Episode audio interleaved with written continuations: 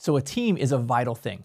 I think having a great team where you can bring on other partners where you are lacking and therefore do a bigger deal, do a luxury memory care mansion that one deal can change your life. I think it's better to be part owner of a deal like that than to have 100% ownership in a little tiny deal that's really not gonna get you anywhere. It's gonna barely make you any money and it's really gonna be a liability for you. Welcome back to Assisted Living Investing with me, your host, Brett Chotkevys, and I build and operate assisted living mansions. My wife and I own Platinum Resort Assisted Living and Memory Care in Georgetown, Texas. We have used this investing vehicle to create financial freedom for ourselves and really take our time back, where we just are working two to four hours a week on our business and not in our business. So, as we've been growing our business, we have raised money in several ways. We've raised money from investors and we've used banks and different types of SBA loans. We've had commercial loans. And I want to talk to you today about how do you get ready for bank financing? What things do you need to do to be ready for this? How do you know if you are ready right now to get a million dollar or multi million dollar loan from the bank? And if you're not ready now, what action steps can you do to get your ducks in a row so that in six months or a year, you can go and structure a deal where you can have a huge amount of a bank loan to be able to do a huge deal and get your own memory care mansion. So, the first thing I want to talk about is who is your team? Who are the people, the individuals, the partners that are going to be taking this deal down, that are going to be getting the loan from the bank? Now, is it just you, yourself, or is it you and your spouse? Or if it's a partnership, if you have business partners, then all of the partners that are going to be potentially signing for this loan will need to go and get pre qualified with the bank. They're going to want to look at all of their details that we're going to talk through. So it is important to identify who is your team because all of the people on your team will be pre qualified by the bank.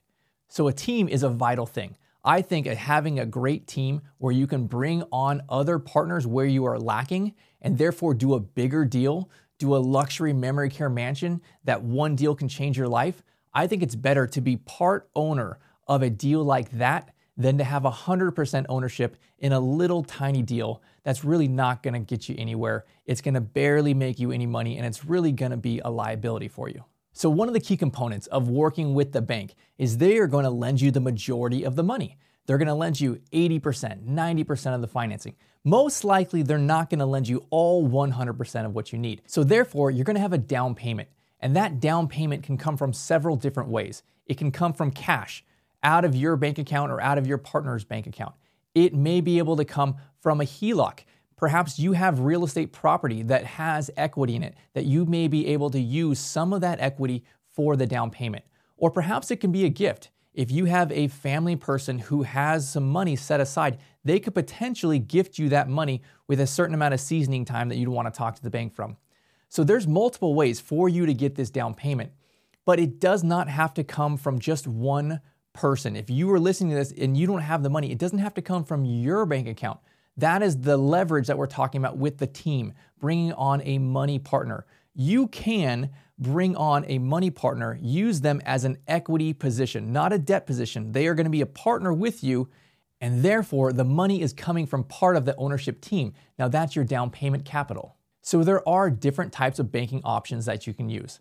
There's commercial loans, which will really mostly lend on just the real estate the real property, the land and the building, they may not lend on all the things you need for the business. But there's also SBA options. And SBA 7A is a program that I've used to get a loan from a bank. I brought my own down payment into the deal, and then they lent me money on the entire deal, meaning they lent 90% on the land, on the building, on the furniture, on all the FF&E, on the interest reserves, on the lease up reserves. They'll lend you a portion 80, 90% of the entire deal.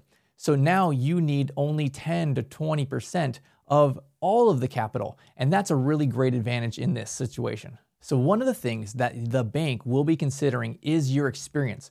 What type of experience do you have? What type of experience do your partners have? Because again, if you bring a team on, you don't have to have the medical experience, the real estate experience, all the finances. You can be one of those three individuals or you can hire someone who has that experience.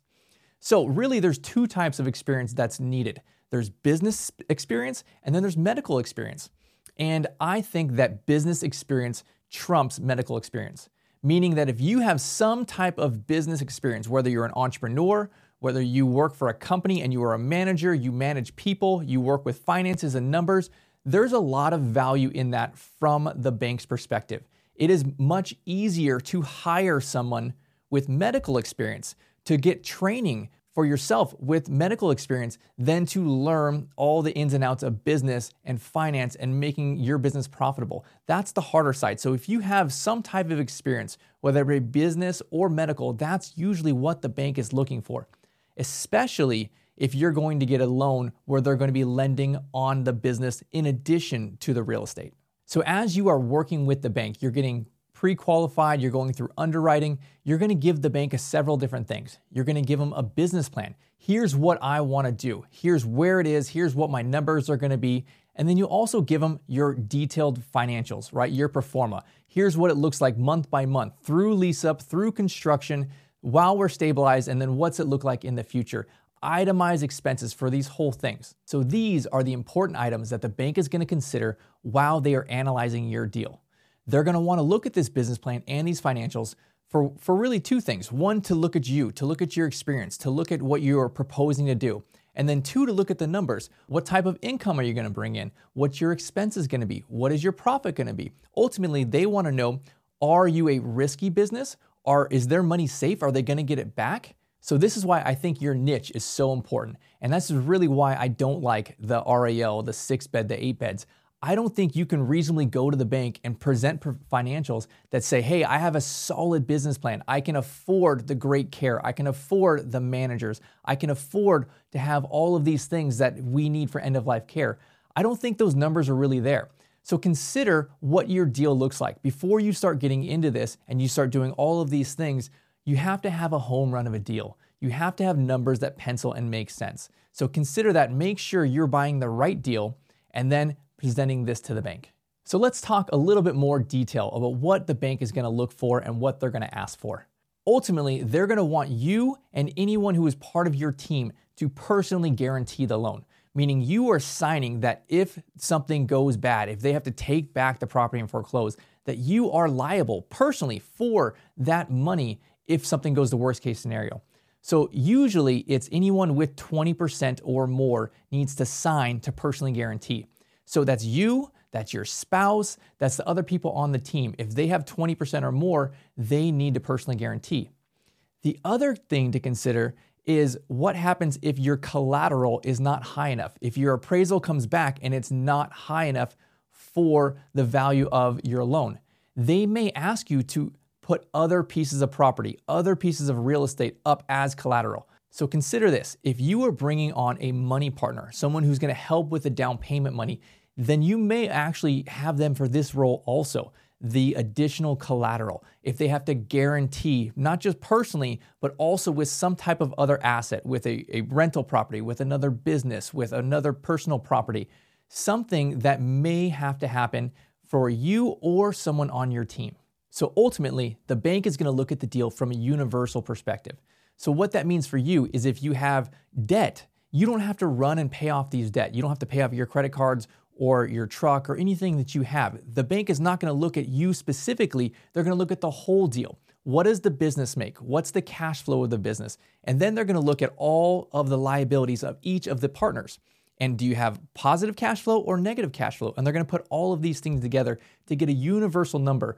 Can the deal support itself? So, one of the things the bank is to look at is your credit score. You're to get a loan. They want to know do you have good credit, bad credit, right? So, if you have good credit, maybe fair credit, you should be fine. But if you have bad credit, this may be a deal killer for you. And the same goes for your spouse. Even if your spouse is not involved in the business, you're married to them. They are going to consider this person's credit. So, this will give you time, plenty of warning to start working on your credit score. Get it up into the good section, right? It doesn't have to be perfect, but everyone on your team, everyone who's going to have to sign for this loan, they're going to check their credit. The same with bankruptcies. There may be some exception to, oh, I had it 50 years ago. Okay, cool. But if you had a recent bankruptcy, that may be a deal killer for you. But I would talk to your lender, your bank about that. But that is something you should be asking your potential partners when you are going to raise money. Hey, what does it look like for your credit score? What does it look like for bankruptcy? So, the last thing I want to talk about that the bank is going to consider is what is your current income like? You're to have this memory care mansion. You're to build it or you're to buy it. And then you're to open your business. You're to start bringing in income. But there's going to be a transition period. If you're building new construction, it may be over a year. If you're going to buy, you may be able to get it up right off the bat, but still a couple months. So, what does that transition period look like? How are you personally going to be paying your bills? Because ultimately, the bank wants to make sure that you are successful because you are the one doing this, you are the one they're lending the money to. And if you can't cover your own family's bills during that transition period, then there's an obvious problem. So, a big advantage from the bank's perspective is if you have a spouse that has a steady salary or W 2 income, or if you have a partner who has a steady salary or W 2 income, then you can be doing all the work. They may be the one putting up the money, but the bank is going to ask you, how are you going to cover your expenses, your way of life while we're building this, right? So don't run off and quit your job and say, it's my dream to open assisted living. I'm going to do it. I'm putting in my two weeks. No, keep your job, right? Have your spouse keep their job. But at some point, you can quit your job after you've gotten the loan. Perhaps your spouse keeps that job until you're stabilized, right? Maybe then at that point, they can come and join you in the day to day business operations. But the bank will highly value a team that has an additional source of income, whether it's W 2 income or whether it's cash flow from other rental properties or other investments.